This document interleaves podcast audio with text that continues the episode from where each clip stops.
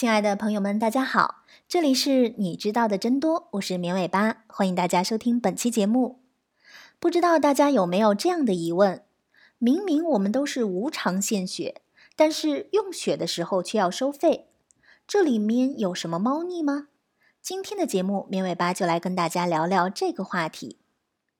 我们国家的献血法是在一九九八年的十月一号正式实施的。献血法和《医疗机构临床用血管理办法》也都明确的指出，卖血和接受卖血都属于违法行为。我们先来说一说，为什么要立法禁止血液买卖呢？血液制品算是一种很特殊的医疗制品。当献血涉及到经济利益的时候，不符合献血资质的人为了钱会去卖血，非法采血机构也注定会出现。血液来源和采血过程会变得难以监管，卫生安全无法保障，各种疾病的传播也就很难控制了。想想二十世纪八九十年代一些地区的村民因为集体献血而产生的艾滋村事件，大家就明白这个道理了。有人可能会问：几十年前很多人温饱都难以保障，所以才会卖血。现在大家生活水平提高了，应该没有人会为了钱去卖血了吧？事实可并非如此，卖血拿钱几乎等同于是不劳而获。对于很多收入不高的人来说，这种额外的获利是求之不得的机会呢。看看为了一款手机高喊着去卖肾的人有多少，就知道了。再来看看血库的血量是不是很紧缺呢？确实是非常紧缺。无偿献血导致的一个后果就是血量不足。每年献血的量远远供不上用血的量。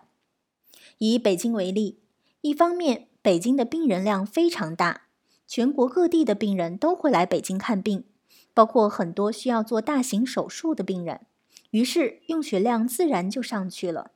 另一方面，北京经常承办大型活动，比如说奥运会、大型会议等等，而举办这些大活动是需要部分库存血液的保障的。血液需求量居高不下，积极献血的人数却并没有增多。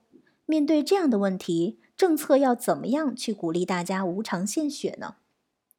其实，为了鼓励人们献血，各地都出台了鼓励的政策。一般是承诺献血者本人及其直系亲属能够在几年内免费或者是优先使用多少血，而在实践中。献血者能够免费用血，这个承诺并不是我们理解的那么简单。一方面，免费并不是不交钱就能够直接用血，而是要先交钱，然后拿着发票去献血地的献血中心报销费用。另一方面，也是目前非常无奈的地方，血液紧张，很多时候即便是交钱也不能用血，因为血不够，所以鼓励献血。而鼓励的方式是免费用血，然而要用的时候血又不够，这真是让人无奈的现状。但为什么献血是无偿的，用血却要收费呢？这里面是不是有什么不可告人的秘密？其实并不是。想想看，血液收集起来以后，要经过严格的检测，确保没有传染性疾病，之后还要进行分离处理。将血浆和红细胞、白细胞、血小板等分开，保证血液能够得到最充分的利用。而这些过程都是要花钱的，再加上人工储存、运输的成本，所以用血是要交一定的费用的。面对血荒的问题，医院和病人也都是挺无奈的。当手术涉及供血丰富的器官的时候，需要在术前备血。一般的手术通常需要备两到三个单位的血，每个单位是两百毫升，就相当于要备四百到六百毫升的血。大手术会更多。血液充足的时候，医院或者是家属提出申请就有血用，而更多时候是需要家属或者热心人拿着互助献血单去血库捐献同等容量的血才能申请备血。在血液更紧张的时候。比如说，Rh 阴性血的备血，不仅要捐献同容量，还得是与患者用血同等血型才可以。这个规定是硬性的，如果不满足，患者就无法备血，只能把手术延期。这其实也是一个两难的困境。如果不保证血库的存量，只出不进，很快就会无血可用。然而，在手术中遇到紧急的情况，医生也不会见死不救。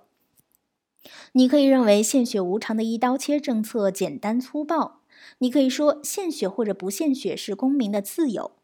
不献血的理由有很多，而鼓励人们去献血的道理却很简单。